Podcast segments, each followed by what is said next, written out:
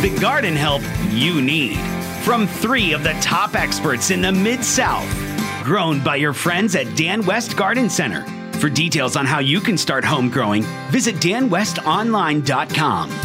Now, Mid South Gardening on the Mighty 990 with your hosts, Veda Vance, Kenneth Mabry, and Jim Crowder. Good morning. Good morning and welcome to the Mid South Gardening. Glad- Yeah. I was like, but is it a show today? yes, it's always a show when I'm with you two lovely people. Well, thank you, Miss Veda. Good Mm-hmm. morning to you, and good morning to you, Mr. Jim. Thank you, thank you. And good, morning, to everyone. Mr. Allen back there taking the phone calls for us. I think I got issues this morning. you said your eyes were itching. Yeah, well, let's just add to it. All right, anyway, wow. Okay, so what? Last Saturday, freezing. Oh yeah, So cold. Ice and snow everywhere. Driving then- in, you know. Now today it's what 65 degrees. Tomorrow 68 degrees, almost 70. Are you kidding me? I know, right? As Mr. Paul would say, only in the mid South. Yes, I heard somebody say we have bipolar weather. That's true. That's about it. Had But a, um, had a lot of people come into the garden center this week with burned Yeah. foliage and pictures to back it up. I bet, yeah, I'm thinking we're gonna have a lot of that going And on. you, and you know, well, and for example, and this one I'm not sure about. Uh, creeping fig, beautiful creeping fig on a wall. Mm-hmm. And she showed me the picture. And she said, "What do you think?" And I said, "Well, I think it's dead from the ground yeah, up." yeah, Uh, and which is unlike. I mean, it's like creeping fig, which I Mm-hmm. love growing on a wall. I mean, I love everything about it. yeah. But you can get one of these crazy little winters in here, and you know, for years you're fine, even if it's in a little tucked in, protected area. But then it is a zone nine plant. Right, Ah, right. Jim, you're Which right. We've been, But well, like we don't a care of, because we want to grow yeah. it here. and it, and it grows for a minute. Like I think it's happened five years ago because Mm-hmm. um or so it was on a wall, and we had to like get all the dead leaves Mm-hmm. off and um, have it grow back. And a lot of times it's slow, but that winter wasn't like this winter. Mm-hmm. And I, I, we have a place at work that there's this like thin piece of uh, dirt, Yeah. and it's growing along the sidewalk and then up over a uh, water feature. Mm-hmm. And so I'm thinking maybe the roots were warm enough there to possibly come back, but I'm wondering. I don't know if any's going to come back. Yeah, but I mean that was one of the exceptions of the people that came in. I mean, creeping fig, you know, we can expect it to burn up in Mm-hmm. temperatures that we had. Um, but a lot of the evergreens we talked about last weekend, azaleas. I mean, there are a Mm-hmm. lot of burned foliage, but I did look at a lot of the buds Right. on the samples that people were bringing in, and the buds actually still looked okay, which Mm-hmm. kind of surprised me honestly. So the buds on the azaleas uh, looked okay. So most of the azaleas still should bloom the way they should. The foliage looks horrible. Okay, Mm-hmm. I mean it's brown, black, and everything else in between. But also, if you scratch the stems, they're still good and green up under there. Now we might have a little, you know, dieback at the top on a lot of these, but for the most part, the azaleas are going to be fine. Loropetalums, forget it. They are burnt up like, I mean, toasted. yes, they are toasted, Now- and the distyliums too. Absolutely. Uh, camellias, you know. So, I mean, people were bringing in evergreens. And, um, you know, on the Loropetalum, for example, you know, the foliage is just cooked, right? Mm-hmm. But still, for the most part, I mean, you might have some top of it, uh, you know, that uh, has some dieback on it, but the integrity of the plant itself uh, is okay. I mean, it's going to flush back out uh, this spring. So there's a lot of superficial damage out there. I'm not saying there's not some dead tissue out there, but a lot of that that I saw this week was more superficial than actually detrimental. You know, Jim's over here Mm-hmm.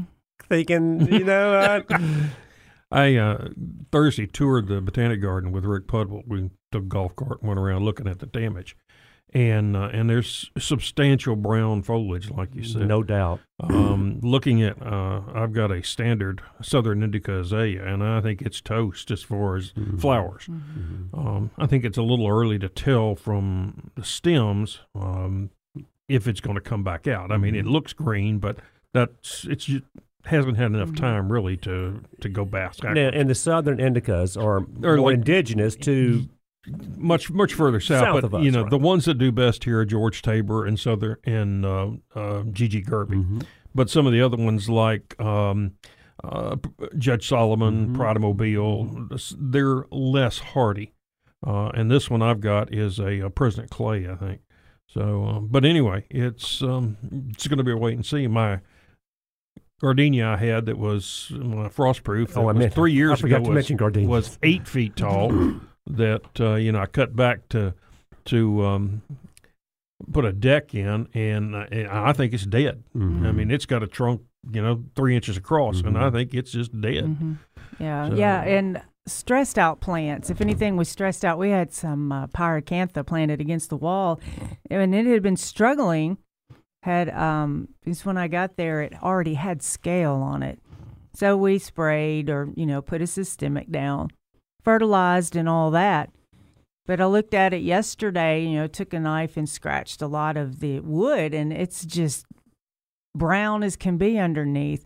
Now, a part that was like under a little section, it's it's still green. Mhm. So it was amazing, just that little bit of difference in protection from being Yeah, you dead know, and younger gardenias that may have been covered with snow are probably going to be okay. That's true. oh, my it's the big ones. That is true. The snow probably saved a lot of things. Yes. Actually, you know, when we were bringing in plants for the cold, covering, bringing them in, we brought some into the warehouse, and it was the camellias for that bloom, you know, in the spring, and they had re- their their buds were still tight. Yeah, but there's a lot of dead buds out there on camellias. Yeah. So we put them in the warehouse, and then when I came, let's see, I don't remember what day it was, but when I came back in there, I forgot that the heat comes on at like when it gets below 50, and the big, it's a big blower above us, and it blew on the camellias for like, so it was warming them up. So they started blooming out into, in the uh, warehouse.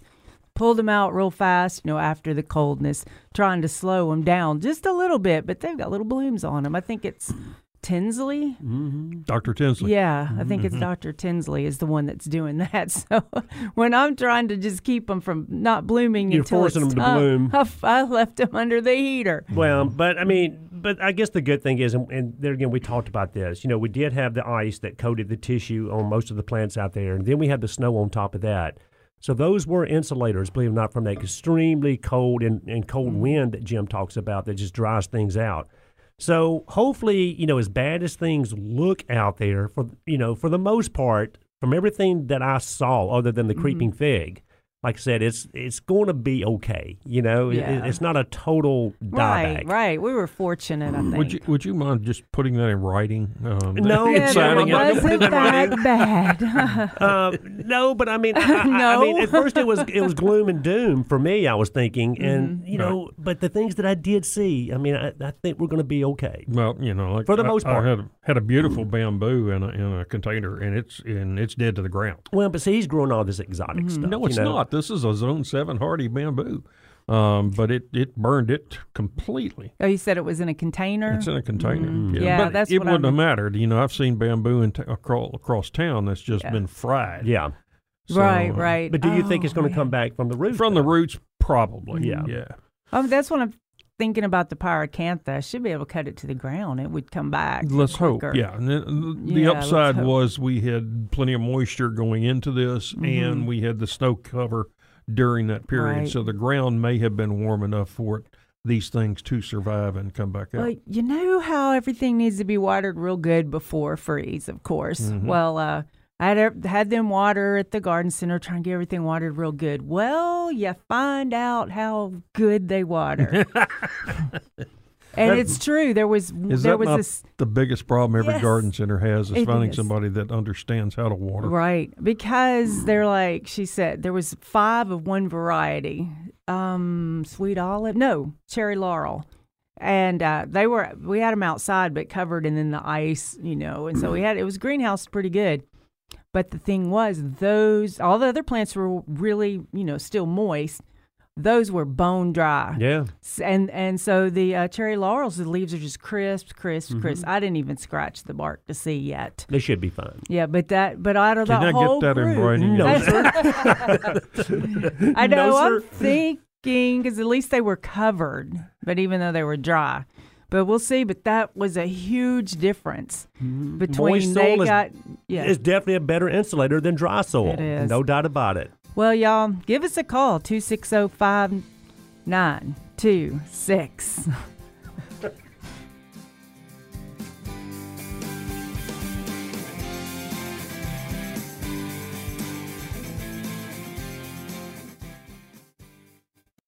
now to Mid South Gardening, grown by your friends at Dan West Garden Center. For details on how you can start home growing, visit danwestonline.com. Spread the code. Good morning. Good morning. Welcome back, y'all. You know what? You got to give us a call 260 5926. Also, watch us on Facebook Live, and mm-hmm. you can post questions there too. You don't even have to call. I like, for some reason, to do everything text. You would think I would love to talk and since see, I I'm talk old up fashioned. I like people to call in talk to them. You know, That well, Phone to phone. Yeah, converse phone to phone. like the conversation is good though. I like that too. But uh, messages on Facebook is fantastic as well. and that's what the Mighty 990 Facebook page. Yes, and then if you want a lot of information, you can go to Jim's page. It is Mid South Gardening, gardening in USDA zones six, seven, and eight.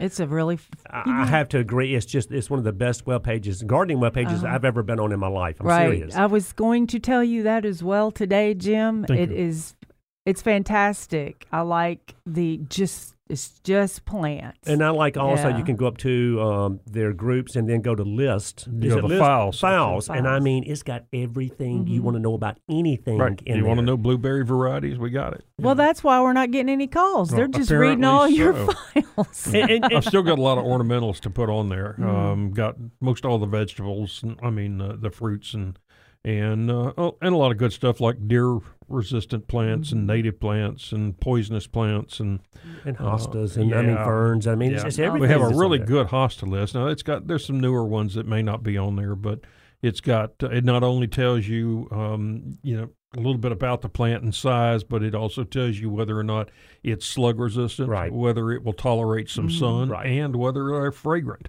So uh, it's got a lot of good information on it. Uh, is fantastic, and um, you answer questions back. Yes, I do. Is, so that's something. It's just not running. You're participating in it. Sort of like my Facebook page. I, I don't really participate in it like in conversations, but I just put pictures that I like and useful information and all of that. But uh, you're participating in it and answering questions too. Mm-hmm. yeah, so I don't. makes You know, it fun. Mm-hmm. I don't chime in on everything, and, and of course, remember on the internet, not everything that you read is true. Uh, so you know, yeah. yeah. one one of the uh, one of the, the rules on, on the group is you know uh, that uh, well I'll get into that later. Yeah, funny. Hey, let's go to Miss Yeah, we got a Pam. call Good morning, Miss Pam. You're in the Mid South Garden.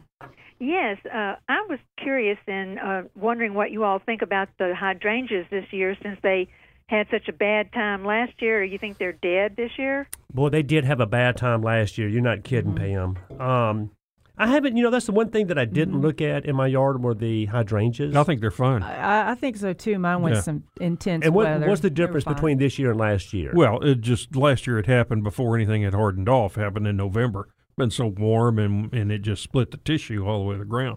Uh, this year it's been cold. Um, The buds all of mine look tight. Now, if you've had some out on the southern side of the house that may have had a little green already pop on them, then yeah, the flowers are probably toast on those. But I think the stems are good. You know, they grow hydrangeas up into Minnesota, and they bloom every year. Uh, it's just this is a tough place. You could not pick a worse place in the country to grow hydrangeas. Only because of the weather. Right, Yeah. and it's because our ground freezes and thaws, and you know, and they do really well going south where it never freezes, and they do really well up north where it freezes and stays frozen. But here they get confused, you know, like me.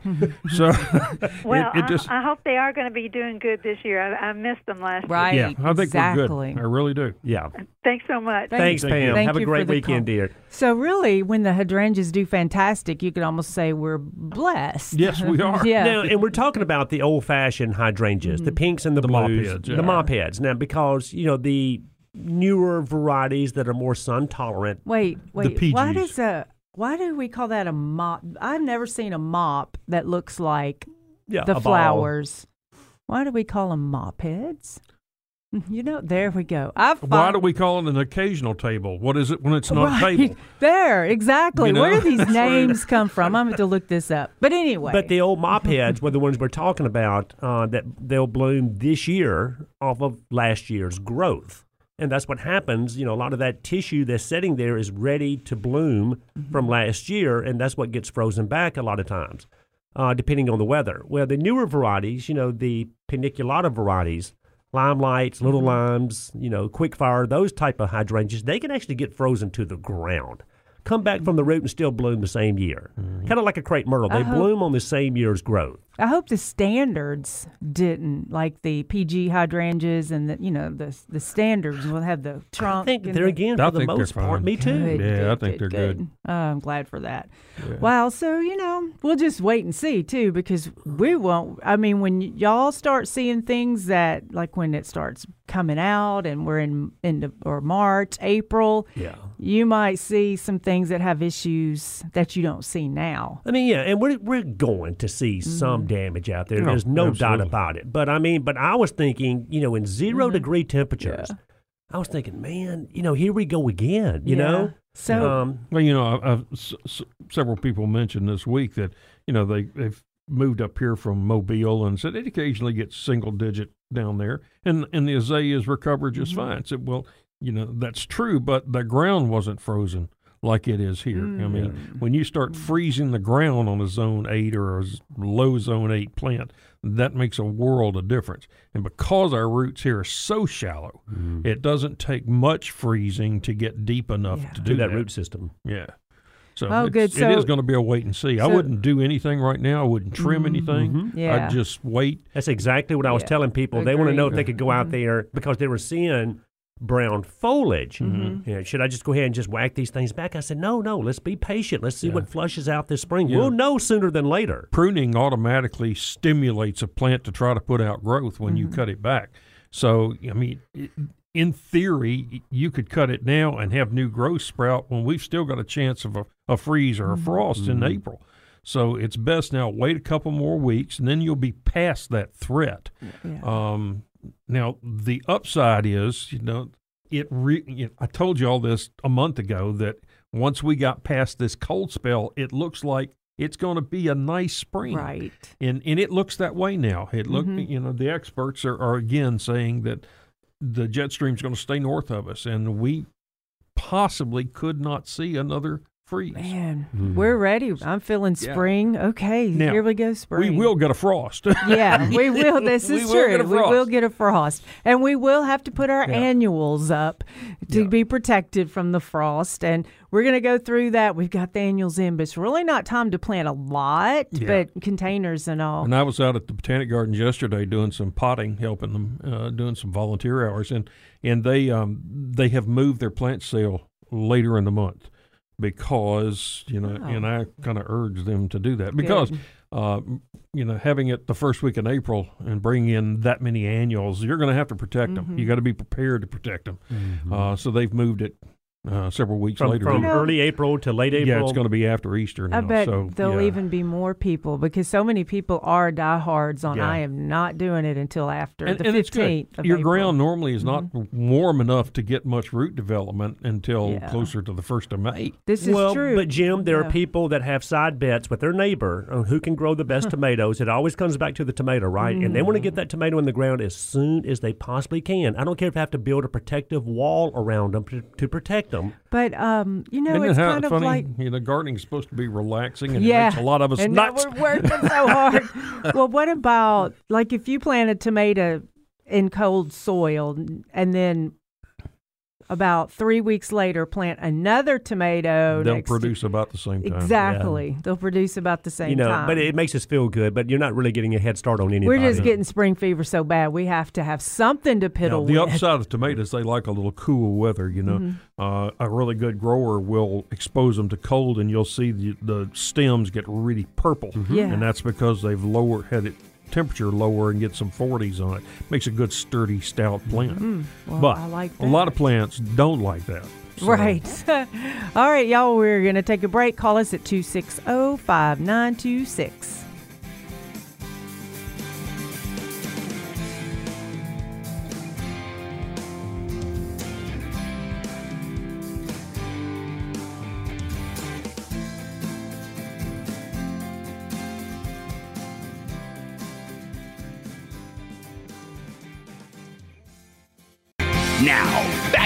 South Gardening, grown by your friends at Dan West Garden Center.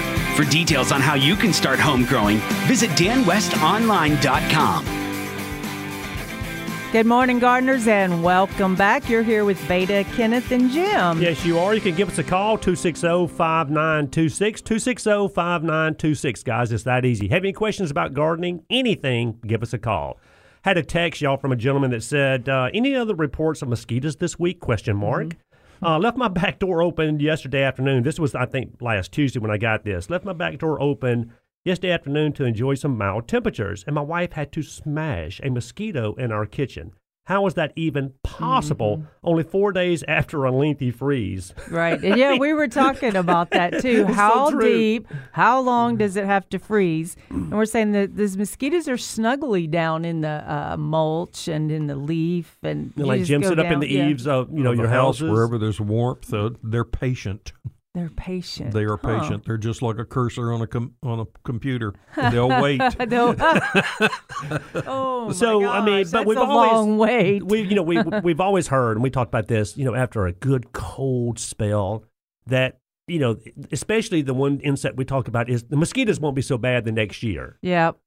Oh, I remember it, sitting on the front. It's like we could call it a myth or old wives' tale because I remember sitting on the front porch with my grandmother or whoever the relatives rocking. Well, we shouldn't have as many insects this year mm-hmm. after that freeze or mosquitoes this yeah, year. You know? And and it was just like every year I'd go, really? How many were what you did she thinking? Call our wives, huh? old wives. Yeah, old wives. Oh, wives. or is that Did I old say that? Tale? I said my nan. Oh, yeah. oh, wives' tale. Did I say an old wives' tale? Huh.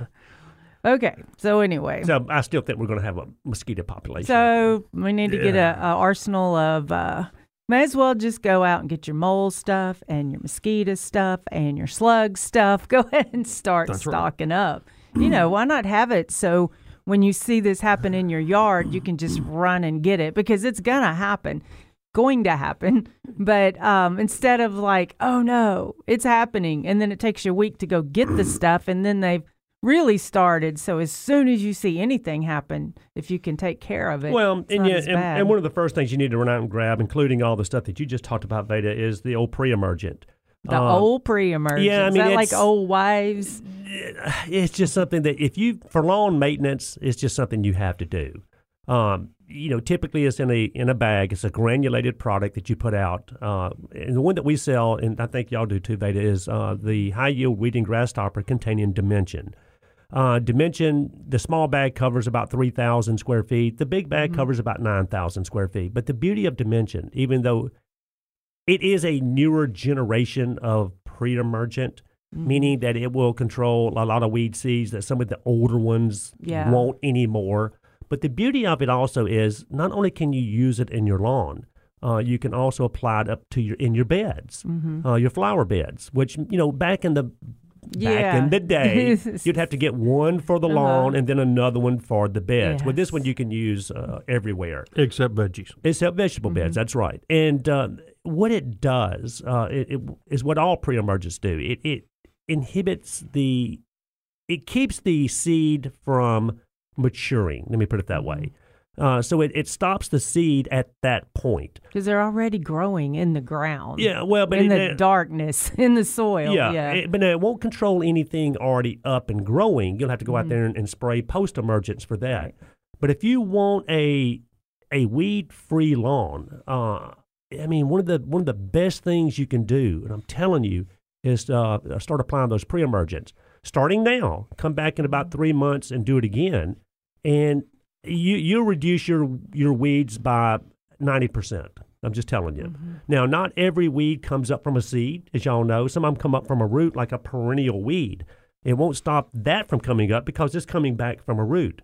But most of the weeds out there do come up from seed, and crabgrass, for example and you're just not going to have that much of a problem if you start using these pre-emergents. Incorporate that into your lawn maintenance. Yeah, and you know one of the the upsides of Dimension is it's a little forgiving because it actually will kill crabgrass up to about the three leaf stage. Mm-hmm. So you know once it's if if, if you're, you're a little bit late, mm-hmm. yeah, you still got a shot at controlling it. Oh, yeah, wow, that's one interesting. The, yeah, one of the few pre-emergents, and plus you know it doesn't hurt bulbs, which so many of the old mm-hmm. ones used to would just yeah. decimate. Or bulbs. irises. What what do you yeah. think about irises? Still? Yeah, it's it's fine for use yeah. around irises. Uh, it's great. So I noticed you said it was a new generation Um, was that the Pre-emergent, word? yeah. the Yeah. pre-emergent. But um, when did that come out? Actually, Oh, and it's been out for 10 Oh, years. I know, so it- more, it's yeah. funny Um, um, because what you know, No, nothing else new is out. Forever though, all we had was Treflan. Yeah. pretty much. You know, uh, and it does a good job on grassy stuff. Mm-hmm. It's just not real good on broadleaves. Mm-hmm. Um, Yeah, and, and then we right, it had um,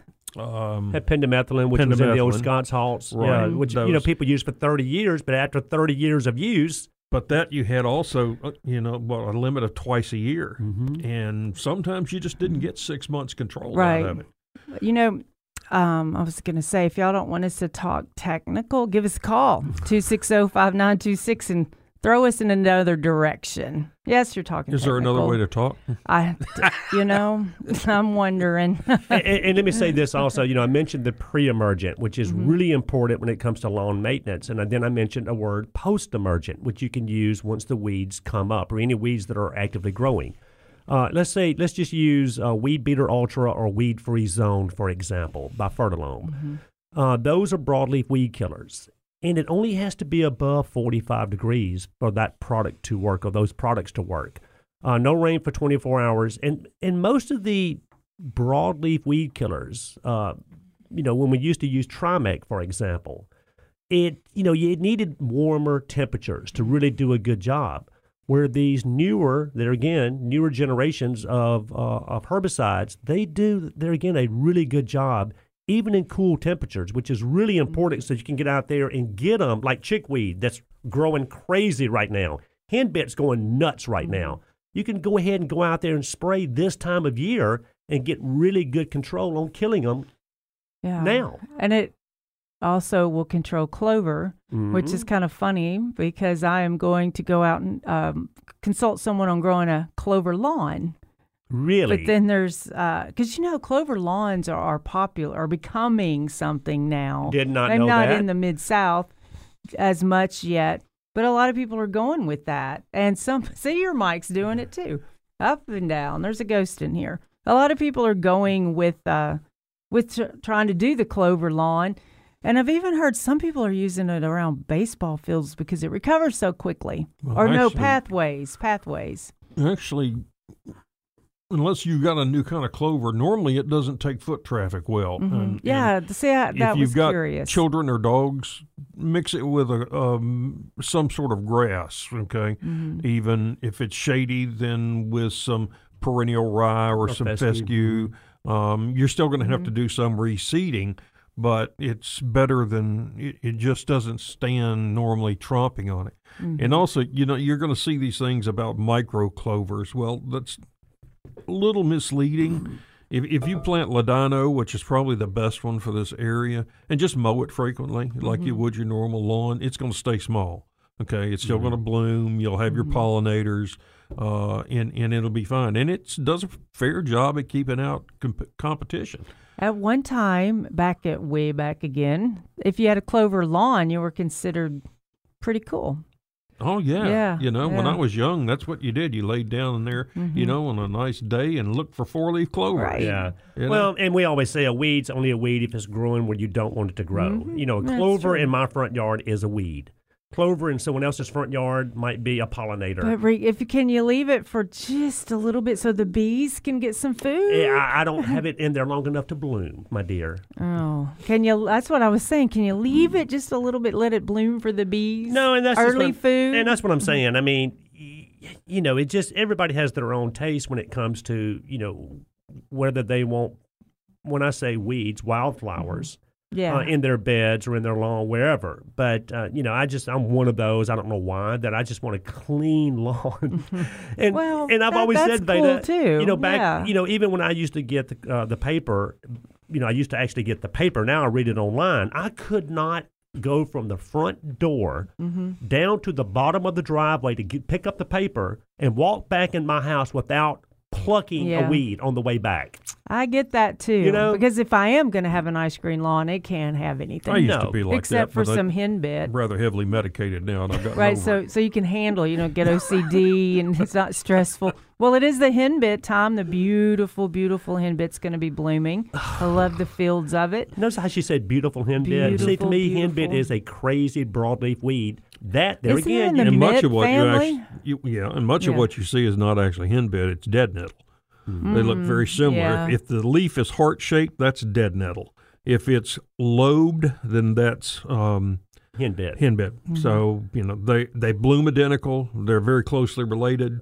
But the You know. beauty of it is, though, weed free zone will kill both of them. Yes, The they will. beauty. And that's all that matters to me. Yeah. Yeah, and who's gonna? How are you gonna make the necklaces with the clover flowers? I just go to the neighbor's yard. Yeah, there you go. Didn't you make necklaces with clover flowers, Jim? And maybe Yes, he'll I s- did. I was thinking And so. maybe he- Everybody did that at the time. It didn't matter. Oh, yeah, but maybe my neighbor will see me spraying to kill my broadleaf weeds. You're and he'll working it. think, And he'll You're think I need to be doing it. the same thing. You're And when we come it. back, we're going to talk about how to spray that weed killer properly Oh, and where killing me. you should do it. Okay.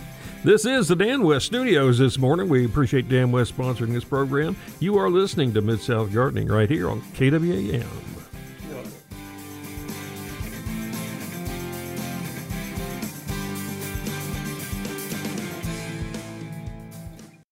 Now, back to Mid South Gardening, grown by your friends at Dan West Garden Center. For details on how you can start home growing, visit danwestonline.com. And welcome back. Give us a call 260-5926 or you can put questions on the Facebook page. You can stream us also and you can Mm-hmm. check out Jim's Facebook page. And then if you miss all of that, you can always go back and listen to the podcast at your convenience. Miss or you Veda. can come see me at Pladio Gardens or Kenneth at Dan West. and Jim, Jim in his just gonna see recliner in his living room. Yeah, that's what that and you know, I haven't where we sit in it very much this week. That's you what know? I was gonna say. Been Now up that doing used stuff. to be you. Went to the grocery store, Oh, got my that's first awesome. shot. There you go. Okay. Yes, So- sir. Uh, Right. Jim, we were talking about spraying. Yeah, let, us talk uh, about herbicides there. You know. Uh, they do a great thing, you know, and and you can make your lawn look absolutely perfect. But if you've got a nice looking lawn, Mm-hmm. why would you want to spray herbicide over the entire Thank thing? you. I love you, Jim, yeah, for okay, that. And I agree with that. Yeah. yeah. in most cases, you want to select very selectively spray. Go out there and just spray. And and you know, I have a, a a sprayer dedicated to just herbicides. Mm-hmm. Okay, I have one dedicated just for Roundup Mhm. Because I can use that in both flower beds and And wherever I Roundup will want to. kill anything that it touches. That's it's just right. a And the- non-selective. Right. And even though you dump it out and it doesn't cause cancer, regardless of what you've said. Well, but even though the Yeah. people that think it, the people that think it does, the, the new product Decimate is on the market now, which is a Roundup type product. It's not Roundup, Jim, but it does Mm-hmm. exactly the same thing that Roundup yeah, does. it's glufosinate. Right. Um, so anyway, um, one of the biggest mistakes people make is spraying, particularly up underneath trees. Remember that our trees are look like imagine a wine goblet and a dinner plate. Okay, the root zone is much wider than the top of the plant. So if mm-hmm. you're out there broadcasting, spraying in full sun, you're spraying the root zone of any tree in your yard, likely. Mm-hmm. You, you may also be spraying the root zone of the trees in your neighbor's yard because they're mm-hmm. probably over there in your yard. Whoops. So a single spraying is not going to hurt the tree, but if you're doing that year after year, you can hurt that tree. So, So, you're saying anywhere within the drip line of a desirable tree, Even you outside- be, you definitely want to be more selective. ex- especially under the tree, Yeah. but even out that because the most active feeder roots are well beyond the drip line of that tree. Right. All right. So it's it's best to just mix them up. It's more economical to mix it up and have a little sprayer and go out there and just zap what you want to kill. The um, hook to the hose type ready to spray things are convenient, Mm-hmm. but you're going to be putting a lot of herbicide down in areas that probably don't need That- herbicide. Well, but I, but I, I was fixing to touch on that. If you buy, and and I love using ready to spray products. I don't have to Oh, mix too. anything. I just hook it to the hose and start spraying. But what you don't want to do, you're not watering your lawn. that's right. you're just spraying the foliage of these weeds. So if you move along, you know you're okay. Right. And the other thing is uh, because you have water pressure there, you don't have a lot of say over the pressure and exactly. the drift that, that you're makes going me, to get. I agree totally. So yeah. you put out a lot more chemical. Uh, and particularly if you're looking at temperatures that are approaching 75, 80 degrees, Mm-hmm. you can get even there some um, vaporization of the chemical. And yeah, it I think drift most time you, that. you don't want to use when it's above, say, 86 degrees. Ye- but- right. yeah. But even below that, you can get some. Um, So be be smart, be, be- careful. That's right. Um, Be Uh, very yeah. careful how you spray your herbicides. I Okay. just like using the pump up sprayer. I do too. yeah. You have a whole lot more control. It's a Yeah. lot cheaper because you know I, you know, th- I fired my lawn service company a few years Who back. hasn't? Thank you. Yeah, because they they put down on a day that was approaching 85 degrees, 2.7 ounces of Trimec 990 on my lawn. Mm-hmm. I walked around the lawn that afternoon and I knew I was going to get some herbicide damage. I just knew it because it was too warm, and I did. Uh, but I couldn't find a single broadleaf weed. I found a couple of oak seedlings, but why would they spray my entire if you yard? didn't Yeah. have broadleaf Right. weeds, yeah. You know, and so It's a system that they don't have to think. yeah, I understand just spraying it, pre-emerges All right, let and, me and ask that you- sort of thing. You Let know? me ask this question. Let's say if you've got a uh, weed-free zone, for example, or Weed Beater Ultra, which are my top 2 Mm-hmm. when it comes to broadleaf weed killers. Now, and there's a new one, uh, a fairly new one, uh, Fertilome Weed Out with Nutgrass Control. It's got soil sulfentrazone in it. Mm-hmm. Great product, I'm telling you. Does a really good job on broadleaf weeds also. But let's just say I've got a concentrate that I want to mix with water and put it in my pump-up sprayer. Do I also want to add a surfactant, a spreader sticker to that product? Well, I, normally I would say yes. Mm-hmm. Most of them now have some sort of surfactant in it. Okay. Finally. Right. But you also want to make sure that you shake it thoroughly before you put it into your container because mm-hmm. your surfactant may have settled out in the process of, of sitting in a warehouse Gotcha. and or sitting on a shelf. So mix it up really good before you do that. But adding surfactant is never a bad thing, okay? Because it's going to help improve your kill, particularly with weeds like clover, okay, that are kind of waxy. So Um, you spray, the water beads up and rolls right off Clover. that Did you have to say clover? well, yes, I mean you know Okay. because it, it to some people it's a weed. Uh, wild violets because of the shape of their leaf just runs Mm-hmm. See? right down the stem to the ground. And um, Trimec, these type products are their growth, their hormones. They really Mm-hmm. are. These are plant hormones. They make the plant just really grow fast. And if you get a so rain fast behind when it them, kills them. Yeah. if you get a rain behind them, it just kind of makes a super fertilizer out of it. Mm-hmm. Okay, you'll get a Mm-hmm. lot of growth, but sometimes you don't get a good kill. So it's when all else fails, read the instructions. Yeah. so the I agree. easiest part is putting pre-emergence out. But also, Wendy, That's some the best thing Yeah. you can do. and Wendy Johnson, I know we got only one minute. Wendy uh, Johnston uh, texted in. She said, "What is a good post-emergent for Poa annua?" Well, we know Poa annua is annual bluegrass, wild bluegrass. Looks like a real pretty fine green. It's a grass. beautiful lawn in the north. Yeah, but up down here south, it's, we hate it because it burns out when it gets hot, and it's, it's green right now in your nice brown Bermuda or Zoysia lawns. We just don't like it down here. Uh, spraying with a product like Image uh, has Poa annua on the label uh, as, a, as a post emergent. Now, Image kills other weeds also. Really good product. It just works really slow. So uh, go out there and spray the Image. Come back in about three weeks. If need be, reapply it, and you will get rid of that Poa annua. You have to water after the image. I will week. explain Within that. That sounds yeah. good. Okay, we're going to be right back.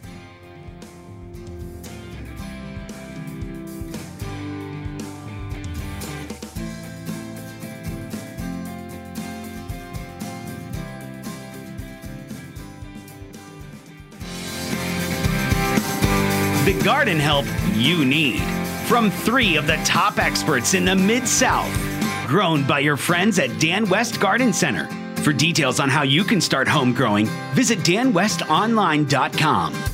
Now, Mid South Gardening on the Mighty 990 with your hosts, Veda Vance, Kenneth Mabry, and Jim Crowder. Good morning, gardeners, and welcome back to the second hour of the Mid South Gardening. You're here with Kenneth and Jim and me. Who is me? I'm Veda. Well, hello, good morning, me and Jim. Hello, You're not right. First, it's Kenneth, hello. Jim, and I. Yes. Well, I but she called herself me, is why I said I it that did, way. and I usually Still start alive. off with me anyway, but I started off with y'all. But good morning, Miss Veda. Um, All right, if you want to give us a call, 260 5926. 260 5926. I know we got Vicky. Hang on one second. I had someone text in and said, Jim, real quick, uh, Rebecca and Veda, uh, Rebecca Maddox, my neighbor living behind me has martin houses, so I rarely see a mosquito.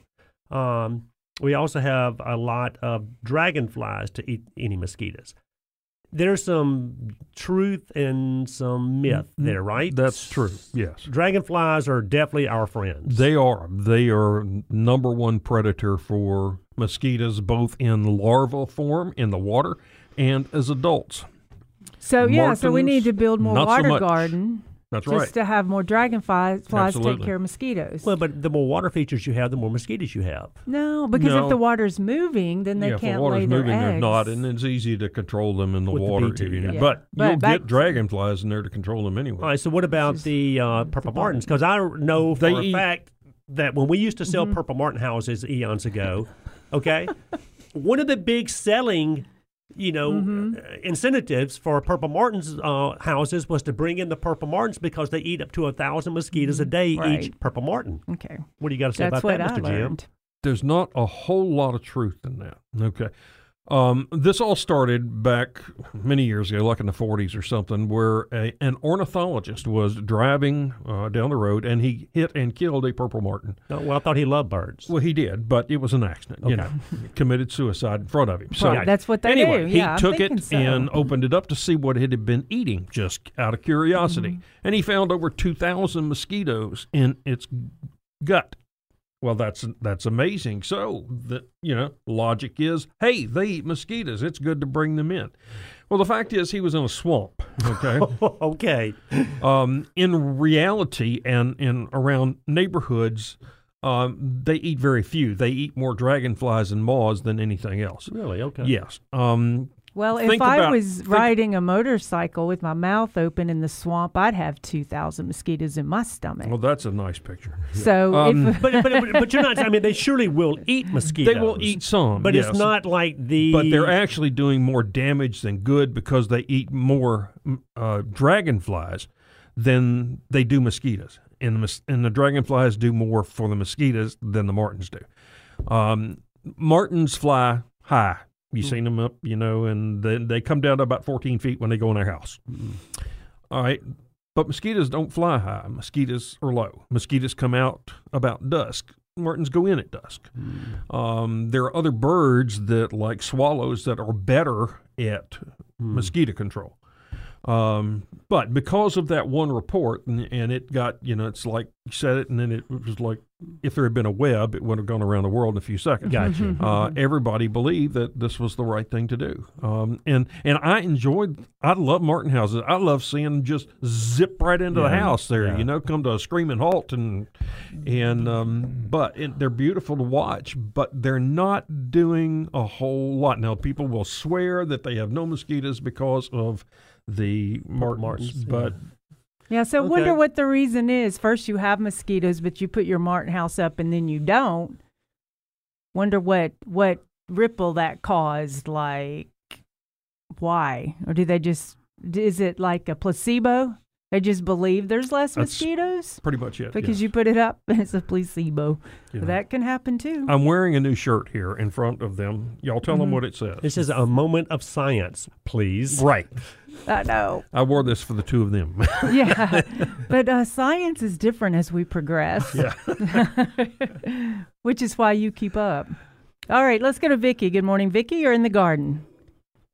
Hey. Hey, Miss Vicky. Veda, Kenneth, and Jim. I'm so glad I found you guys. I used to listen to you every Saturday on 600. Yes, ma'am. But I found you. You have gone to 990, I see. Well, thank you, Miss Vicky. We sure appreciate you tuning in, my dear. we are tickled to be here. yeah. Well, I have a couple of things I want you guys to discuss. Uh, the first is uh, my lawn. mm-hmm. all throughout this winter, even with those uh, freezing temperatures, you know, the ice and the snow and, and the like, Mhm. my lawn, uh, even though the ice have dried and the snow have dried, Mhm. it's remained green So does that mean I just have a lawn full of weeds? I, I've, I've never got. Well, I I used to get my lawn treated uh, years back, Right. but I have a pecan tree in the yard, but it don't seem to uh, bear. But you know, Yeah. maybe once every two or three years. So um, I stopped getting um, my lawn treated, but I'm going to start back because um, those uh, weeds I'm Yeah. thinking is what's green because my Mm-hmm. neighbor she get her lawn treated Mm-hmm. and um, it's dormant now and it looks like hay. Well, you're right. Yeah. And, and and Vicky, you're the answer could be either way. If you have a Bermuda or zoysia lawn, then it should be dormant. It should look like hay, like you just said, this time of year. If you've got ryegrass or if you've got fescue, uh, then it stays green year round. Um, but typically, you see fescue growing in shaded environments where Bermuda and zoysia just won't grow. People go out of their way to plant fescue because of the shade. So, you know, if it's not fescue, um, then it's yes, ma'am. It's going to be some type of a weed. Yes, ma'am. Yeah, because I'm seeing uh, clumps of funny looking stuff. You yeah. know. Yeah. No, that's that's going to be more of a weed. Yes, ma'am. Yeah, okay. And um well, um I want to talk to the second thing I want to br- uh that I wanted you all to discuss um is moles. you know, I have I I didn't have them at at least they hadn't manifested themselves before now, but they are really my my my side lawn and my back uh yard. They are really tearing it up and um I used to hear you all talk about the way you could tell they have these little tunnels and you could see how they burrow, you know, Mm-hmm. in a straight line and I go out there and I push down on them with my foot and it's springy. Mm-hmm. And I'm just wondering um oh and I I remember you said once that the way you could get rid of them is to get rid of their food supply. Yeah, we'll. And and I'm wondering, will me getting my lawn treated would that will that get rid of the grubs? they're- that's their main food supply. Yeah, if they entreat, if they treat it with an insecticide. Yeah, they yeah. like Veda said, they treat it with an insecticide to get rid of the uh, the uh, the grubs, but in, in invariably you're getting rid of the earthworms also. Oh. Um, you know, unfortunately, you know, earthworms that's a big food supply for moles, and you Oh, know, is it? yes, Okay. ma'am, and you got to get rid of both of them to. We're kind of stuck with that one. Now I know earthworms can repopulate, you know, but sometimes it takes a minute for them to do that. Whew. But okay, the before- moles is it's like you need to go get one of everything and start with one and then change it out, change it out, change it out. Well, it, but it comes down to it, Veda, and we've talked about this many times. Uh, one of the angles is what Vicky just said. You can put down granulated insecticides to mm-hmm. kill the grubs and the worms. If you get rid of the food source, invariably they're going to go somewhere else. They've got to eat, right? Mm-hmm.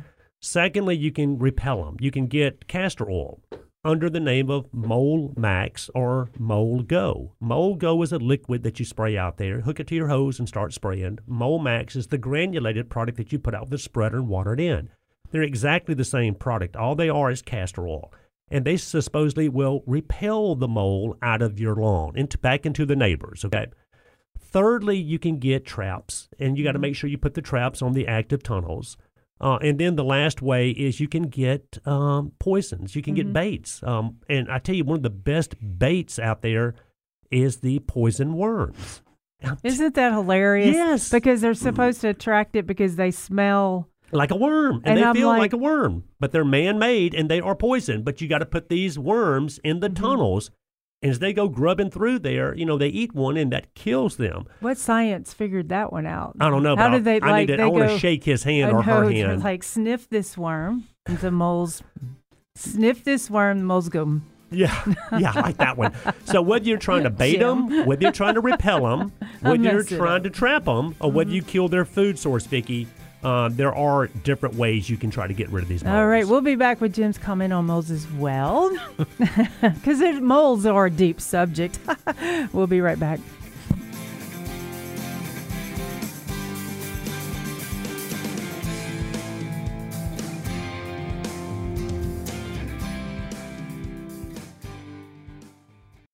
Now, back to Mid South Gardening, grown by your friends at Dan West Garden Center. For details on how you can start home growing, visit danwestonline.com. Good morning, gardeners, and welcome back. You are listening to Veda, Kenneth, and Jim, and we've got some callers on board, so we're going to go ahead and do that. We're going to go to Jamie, the master gardener. Good morning, Jamie. You're in the garden. Good morning. Hey, Jamie, good morning to you, buddy. We're sorry you had to wait uh, on the phone that long, but um, we try to get to you as soon as we can. Look, I understand. Look, y'all, y'all got my attention really early this morning with tomatoes, and uh, somebody mentioned the grass or whatever it is. Not the crabgrass, but Like The Poa annua. Yeah, man, I'm telling you, that's still eating meat alive here. But anyway, and it uh, zero degrees doesn't affect it at all. No, No. no. Right. It- it's, It's a cool happy. season, Can't yeah. it. Or weeds either. Yeah. But anyway, y'all, we just wanted to let y'all know we're here. All right, Jamie, because we're Y'all you be safe. tomatoes and your thoughts are the Great Tomato Contest coming up, and you said we're attempting to have it, right? Right. We we we think we can. All right. That's great. A lot has to depend on the on the health of the nation, That's but right. uh, but July the seventeenth, we think we can have it. All right, you'll keep us posted, and we'll keep everybody We posted as well. Yeah, we, Thank- we get a we few will. seconds here in a few minutes. We're going to talk about heirloom Tomatoes. tomatoes. Yeah. What okay, makes them? great. All right. All right. All right, Jamie. Thanks, Jamie, for the call. Thank you, All right. buddy. Uh, we had someone text in, guys. Uh, Miss Glenda, she said, "Can rutabagas be successfully grown as an early spring crop? You know, because most of the cool weather stuff we do in the fall, right? Mm-hmm. And we can get away with planting some of that stuff in the early spring, uh, whether it's lettuce and some of those things, knowing that as soon as it gets hot, you know, they start to bolt and everything else. Um, because she said they're typically grown in the fall and harvested after the first frost.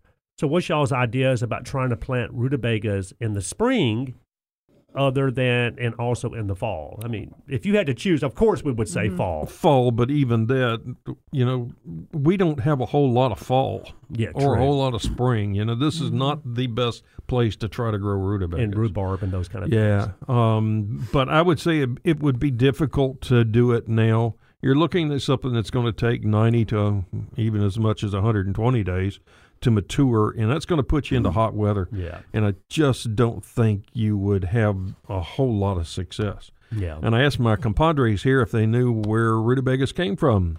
the grocery store. That's pretty much right. Yeah, but they actually are an accidental cross um, somewhere in the 1500s, 1600s or so. And I'd read this a while back. Um, they actually are a cross between a cabbage and a turnip amazing. that happened accidentally. I mean, how in the world could that possibly even happen? Um, some bee just decided. Yeah. decided. Zombie. that zombie Yeah. just made my cabbage mix with my yeah, well, a turnip. and rutabaga. and the rutabaga is really like a big turnip. Is yes, what it sort Yeah. Um, but so we're saying No. if you We're saying no. you're, you're better off waiting till fall. To Yeah. for sure. Now you Okay. could do it, but it seems like then you start trying to shade it from the sun, and then it's getting a little late. Well, but then the soil temperatures start to get warm then it gets- also. yeah, because it starts stressing. So just just don't on that. I, I'm going to say. Yeah. I've always been into oh let me try, let me try, let me try. Now I'm like nope. I just want to know. I'm not going to do it if I have to try that hard. But there's a lot of things coming up that we can plant, right? Like the sweet peas. And I'm like, there's a lot of things like the sweet peas. I can't remember anything Well, it- else now. You know, sweet pea is a you know then nasturtiums, you know, and those kind of Yeah. things. You you do want to plant you know earlier than Mhm. than later, but uh, you know a lot of the there again. I mean, typically because like Jim just said, we don't have much of a fall. We really don't have much of a spring, even though we we call it spring. Mm-hmm. It really goes from you know it seems like zero to hundred overnight. So you know, there's mostly in the mid south. You know, we see the the summer grown veggies more than anything. Yeah. Um, you know, Yeah. the tomatoes and eggplant and peppers and those kind of and herbs and all those kind of things. And those what they do really well Mm-hmm. um, because we have such a long growing season. If you know, there again, if you plant them in the right spot and take care of them, it's just it can be tough on some of these cool weather mm-hmm. plants. Mm-hmm. Uh, trying to get a good yield out of those. Yes, when I have clients that want to do fall, when I had clients that wanted to do fall gardens, I would kind of be like, "Oh, are you sure?" Yeah, you I mean, want it's I mean, people love growing their own lettuce and and, and greens yeah, and so forth. that- they and they love wanted, it. see, they wanted to go like the whole gamut, but lettuce and greens. Leafy things are a lot easier. in your landscape. You I mean, that could be a border, and mm-hmm. it would be green in the Yeah. winter. Yeah. Yeah, as long as you don't mind picking the slugs out of it. Oh, see, there we go. What? well, that would be the same if it was in the garden, right? Maybe. Or the worms off of it. Yeah. mhm. Yeah, well, that's part of growing. Okay, let's go to Miss Gloria with the community news. Good morning, Miss Gloria. Morning, Kenneth, Jim, and Veda. How are you? We're great, Gloria. We made it through the, you know, the. I've heard, you know, snow elliptic and all those kind of things. I mean, thank goodness, you know, we're back to mid 60 degree temperatures. I know. I, I didn't think we'd ever get out. I didn't house. either, you know, and I love snow. Don't get me wrong, and I love it when it's snowing. I Mm-hmm. I mean, loved it's just it. I loved it's a it. Mm-hmm. peaceful. It's just because we don't see it a lot, I guess. But I tell you what, Gloria, this stuck around a little longer than than than I liked. You know. Oh, it was it was around a lot longer than I wanted. Anything going on in was. the um, in the gardening community this weekend? okay. Well, remember that Tipton County Museum canceled last week. Yes, ma'am. Okay. So th- this week they're having supposedly it would be their last talk, Mm-hmm. but I don't know if they're going to repeat what they were going to do last week or not. Yes. But for this week, it's going to be Getting Your Lawn Ready for Spring and Summer Yeah. by Booker Lee, who is Shelby County's extension agent Yeah, that'd be good. and, and creator of WYPL's Mm-hmm. What's Growing. Mm-hmm. And it's from 10 to 11.30, Mm-hmm. and you must register. And here's the telephone number. It's 901 476 0242. Mm-hmm. Four seven six zero two four two. So make sure you call. Right. Right. Okay. Uh, and the other thing is, Hort Society usually would meet this coming Tuesday. Right. Well, I haven't gotten any me- emails from them as far as what they're doing. Right. So I would just say to everybody to go to their website and keep checking because I checked last night and there was nothing on there. Right, and and, And that could also mean Gloria that they're not even having a meeting, correct? I know, but Yeah. they should at least send us an email Yeah, letting us that I know agree. that. Okay. But their website is www.horticulturalsociety.com. Okay. Okay. Okay? Yep. Now, Arbor Day celebration is this week at Botanic Mhm. from 10 a.m. to 5 p.m. That's on the 5th, okay? Mhm. And they're going to have a tree planting, a tree and shrub giveaway, That's pretty and cool. a tour of the grounds and trees and, and probably other things. Mm, sounds But- exciting. Yeah, I'm that'd be- liking that'd be great. If, if we have nice weather yeah. and you want to get out of the house, like I do, because it's just driving me nuts. I've painted just about everything but inside of the. I've heard that before. No, I mean it. yes, oh, I agree. And I it's not just you, my dear. I've heard it from a lot of different people. You know. Really? Yes, they can't wait to get out of the house. They'll do anything. They'll go out and pull weeds to get out of the house. All right, it's oh, time for us to run off to a break. So thank you, Miss Gloria, for the community news. We love and you, Miss we'll Gloria. be right back.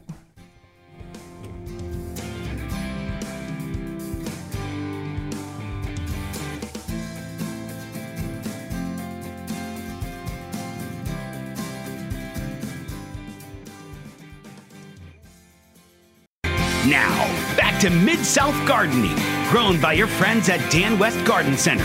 For details on how you can start home growing, visit danwestonline.com. Good morning, gardeners, and welcome back to the Mighty 990. Yeah, give us a call 260 5926 260 5926. Of course, you can go to the Mighty 990 on the, I say the, on Facebook. Uh, and uh, of course, you can listen to the podcast later on if you Yeah. don't get any of this. Or listen to it in the garden center, and Mm-hmm. uh, we have it on in the garden center, and somebody will come in and hear one of y'all's voices, and they're like, "Where, where's Kenneth? Or Where's- where's, where's Jim? Jim? I know I I'm hear like, it's it's on our show on the TV. I didn't know Jim worked here. All these cute little comments. So it works real well broadcasting it out. And we've had lots of uh, text and uh, information that people want to know about. But were we continuing a com- Oh, that. Well, but, but, But- the, the In- heirloom. Yeah, I want Yeah, to talk a little it. bit about That's it. heirlooms. Yeah. You know, um, Well, hold on. Define heirloom. well, it, it varies kind of depending on But- your but- your but just the- definition. just okay, the normally it's an, an older variety that is open pollinated, which means that it will come true to seed if you save the seed. It's going to be exactly. Yes, Okay. but that's not always others. true, and that's Yeah. what I wanted to bring up Right. this morning. Okay, you know, if you're talking about plants like tomatoes, peppers, beans, peas that are mostly self-pollinated, okay, mm-hmm. Um, Now, okay, are heirlooms self pollinated? that, that's what I'm getting at Yeah. now. Okay, those plants are okay. Yeah. Us- most, most tomatoes are pollinated by by bumblebees. They Right. get in there and they vibrate and they actually pollinate the flowers.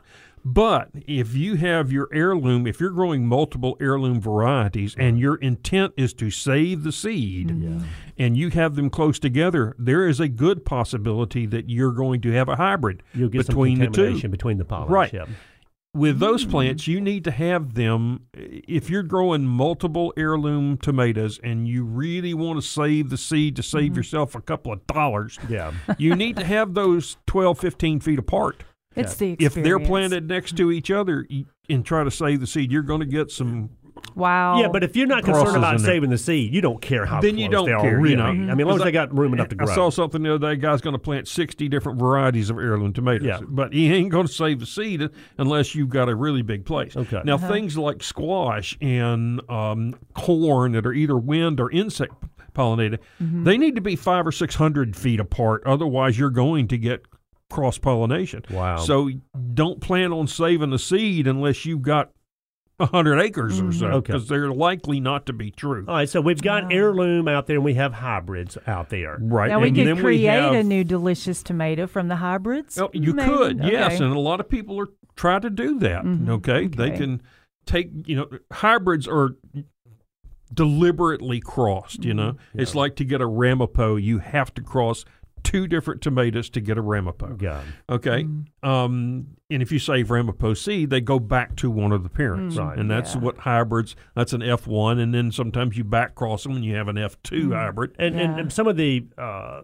the benefits of hybrids, You get disease resistance. Okay, Yeah. you get more disease resistant. Yeah, more and more. Yeah, or at least some. Uh, you get sometimes uh, better production, uh, some insect uh, and uh, like nematode resistance and things like that. So some of the hybrids, and then we have what are they're commonly called genetically modified, but that's not the correct term. It's genetically engineered. Mm-hmm. Okay, that's when- GMO is typically what you're talking about. but that's not the right term. Right, I got you. Yeah, okay. it's where we actually go in and we change the genetics to get something that we want. Right. And that for farmers is is big business, okay?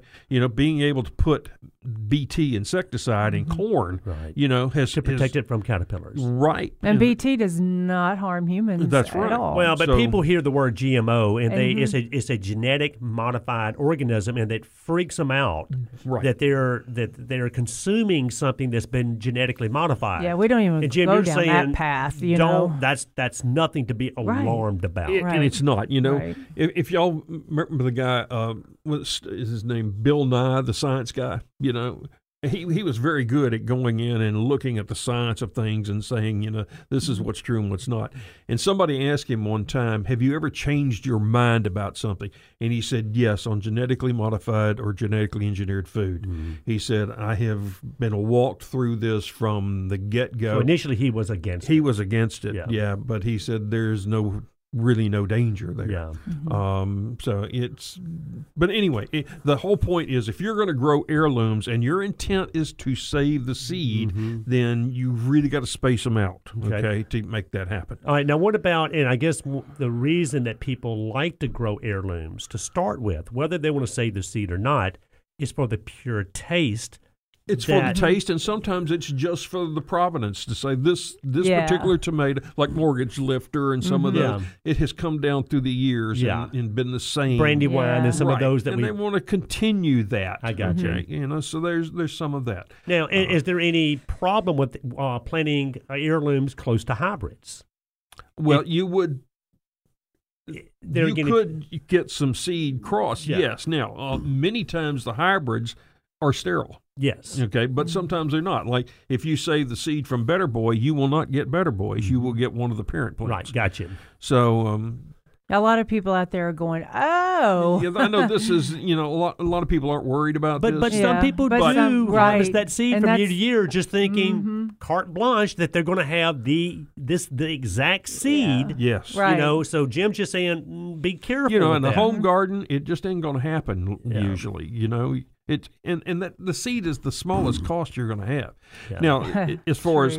Being able to retain that seed, you know, things like tomato seed and those, they're good usually for five years or more as long as they're stored properly. Mm-hmm. The only thing you really th- want to think about yearly it would be corn, spinach, um, onion seed. Those, if you were saving them Mm-hmm. after about a year, j- chunk them. You need to buy fresh seed. And you said store properly. That's just a cool, dry area. Cool, dry place. Yeah, it doesn't know. have to be the refrigerator, but even the refrigerator's fine. refrigerator will prolong in Yeah. most of them, but you, you ought to get some of those little packets of the the the floral gel dry stuff or whatever they call it to throw in there with your seed to, to keep, the that moisture, out. Now, Yeah. what about freezing your seed?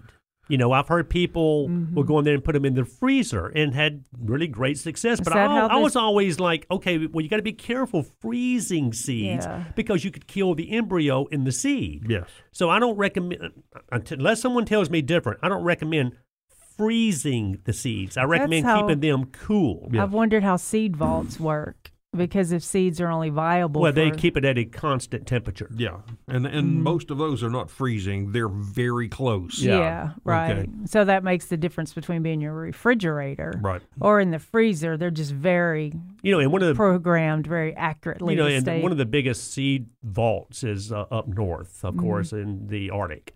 Um, and you know, a guy from Memphis that actually graduated from MUS had a he- he's I don't know if he was the founder of that, but he had a big deal about getting this thing uh, where it is today. Uh, a Memphis guy, and what they're doing, they preserve seed uh, because they've got seed heirlooms. Of course, you know they got some wheat seed from you know from the 1800s because one of these days we might need to go back to those genetics. Yes. yeah. So you know, seeds are it's it's a big deal. You don't ever want to lose a whole generation or two generations of seed DNA. Let me put it that way. right, right. so, um, There's Corn- a little bit of science this morning. right. Yeah, sorry. That you'll so, never need. Uh, well, that's funny. It's so nice to know, though. It really is. I bet a lot of people did not know there were seed vaults.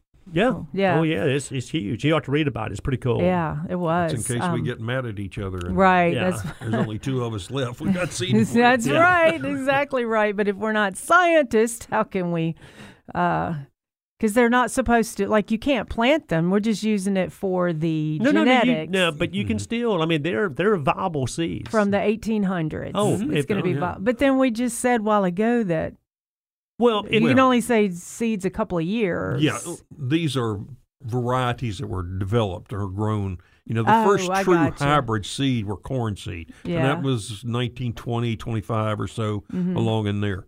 That was the first actual hybrid seed offered on the market. Yeah, I gotcha. Uh, now there were some hybrids, obviously, because Mortgage Lifter was a hybrid. It Mhm. two plants, you know, Mhm. were a little promiscuous and Mm-hmm. ended up with a larger tomato. Amazing science. See, now this is a good thing we have science Yeah. for all of the seed vault saving and for the future of needing them. And, and we also see that happen in the flower world. You know, you'll Yes, get cross pollination, and all of a sudden you've got this brand new bloom on a, you know, that you've never seen before. You know, happens in people. You know, Yeah. occasionally you get a dud like me. some people turn out pretty. Some people turn out like me. You know, just I love it. God's a got science, a sense of humor. a science person. yeah, there we go. We've covered it. All right, we're going to be right back after this break.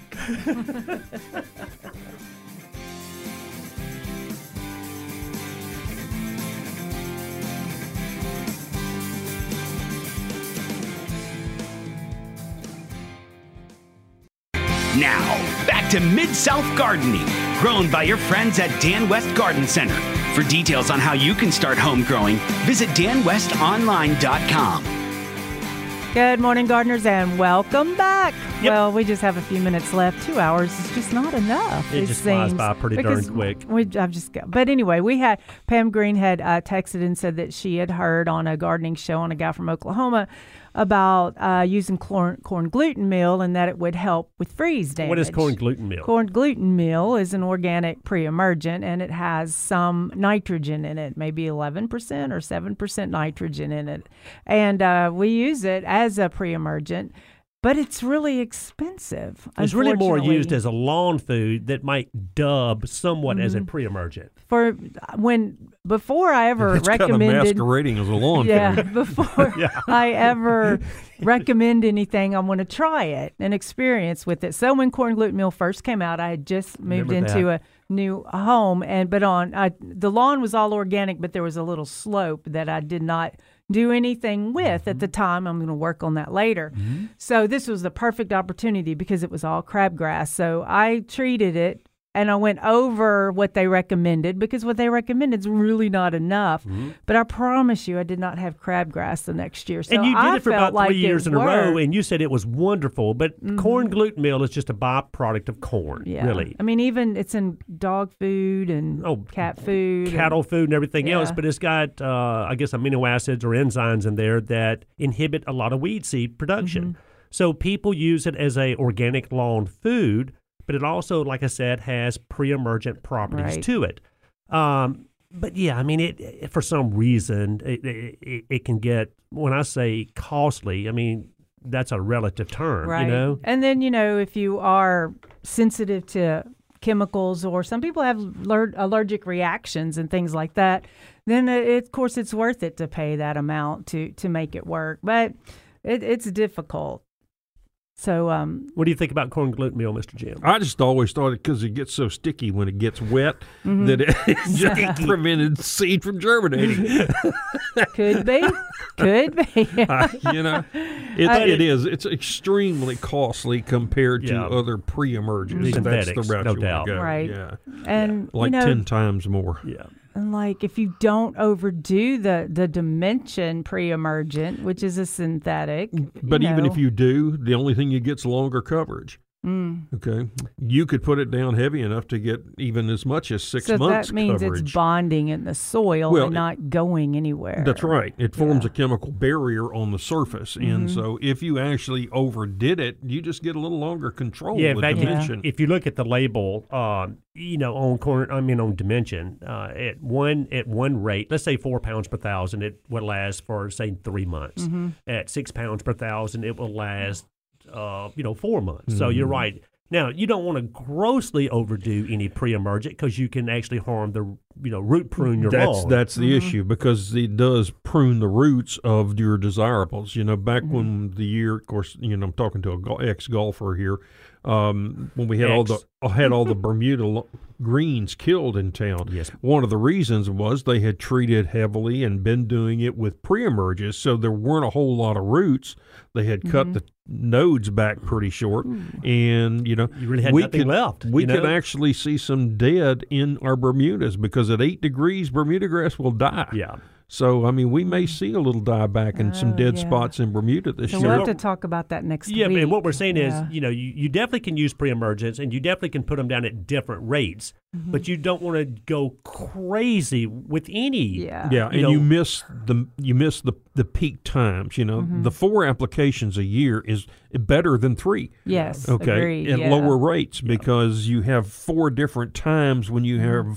The conditions or the the weeds that are germinating coming up, and you're able to get them all. Right, because not all of them are germinating right now. No. Right. Yeah, You there's know. yeah, they're So, so, you're looking at really February, May, September, and December. Mm-hmm. Um, th- that's ideal because you've got that barrier down year round, and you're gonna only thing you're gonna get weeds really is where you edge, you know, and break yeah, that barrier. That's true. So pre-emergence, y'all, y'all have to go with that, especially if you want to reduce your spraying Yeah. of uh, weeds and all. We have a caller, Miss Kim. Good morning, Kim. You're in the garden. Hi, Vatican and Jim, and I know you're in a hurry. So Hey, Miss Kim, we got a couple of minutes, my dear. What's going on this morning? Number, I'm doing good. Number one, yes, my neighbor saw a mosquito flying around my head this Wednesday on my front porch. I'm telling you, you can't make it up. You know, and we are like we said, we always used to sit, you know, talk about. Man, we just need a good cold winter, and we won't have any mosquitoes. Well, Yeah. that is just a myth. Yes, ma'am. Yeah, so that, and then the other thing I wanted to say or ask is when Jim was talking about cross pollination and so forth of tomatoes, Mm-hmm. if you don't get better boy because he may get mixed up, then do you get a good boy or a bad boy? Thank you, Miss Kim. I would say a good boy because any tomato is a good tomato. yeah. That's funny. Thank you, Miss Kim. Thank Miss, you so Miss Kim, much. we love you, my dear. Talk to you later. Um, yeah, you never We know. an illegitimate boy. is or that. Or that. Yes. I mean, I, I don't know of any. You know, it, let me say this. Even in No, you can't say it. yeah, I mean, even I guess in not only in the plant kingdom, but also in you know fish. I mean, there are hybrids out there. oh, they're natural hybrids in so many things. Yeah. Yeah. so, um, and, and then it makes me always think about not hybrids, but exotics. You bring in plants from like kudzu, for example. Mm-hmm. You know, kudzu initially was a great thing because it really Yeah. it was an ero- it was It the was best thing the for uh, erosion. to our issues. and then it started yeah. taking over trees and, and hills and, and you know the Every- whole countryside. Houses, so yeah. yeah, it's uh, and that's for some reason it made me think of some of these cross pollinations that Jim was talking about. Mm-hmm. I just want to know what two cars were blended to make hybrids. Well, I always figured that a Hummer was a cross somewhere between a Jeep and a school bus. yeah, so that would be a hybrid. that- yeah. When you hybridize those two, you get well, a Hummer. and, and I think on a lot of those things, the hybrid is a cross between uh, petroleum, okay, Mm-hmm. combustion, and electric. So you There's get the your, best of both uh, worlds. You mean it's just not two cars? Yeah, the military called them Humvees, and Yeah. they would get so mad when when the uh, women would go Humvee, Yeah. and they was like, "No, military didn't like you to hum it." And, and, and there again, wasn't we're- macho. we were talking about cross pollination on vegetables, and, and we see that a lot on flowers also. But a lot of people don't care. You know, Mm-hmm. they'll have a hybrid, so they'll have something unique out there. I think Miss Gloria years ago would had nasturtiums that were blooming all these crazy different colors. They were just crossed. Jim, you know? give us your Facebook page. Mid South Gardening, gardening in USDA zones six, seven, and eight. You Y'all can post check it out. questions, post brag, put your pictures on there, and we appreciate you joining us each and every week. Yeah, I'll harass him every once in a while on there. Yeah. We have fun, And we uh, appreciate Dan West Garden Center being a major part of this program. and you can find me at Pladio Garden. We'll see you next weekend in the garden. Way to go.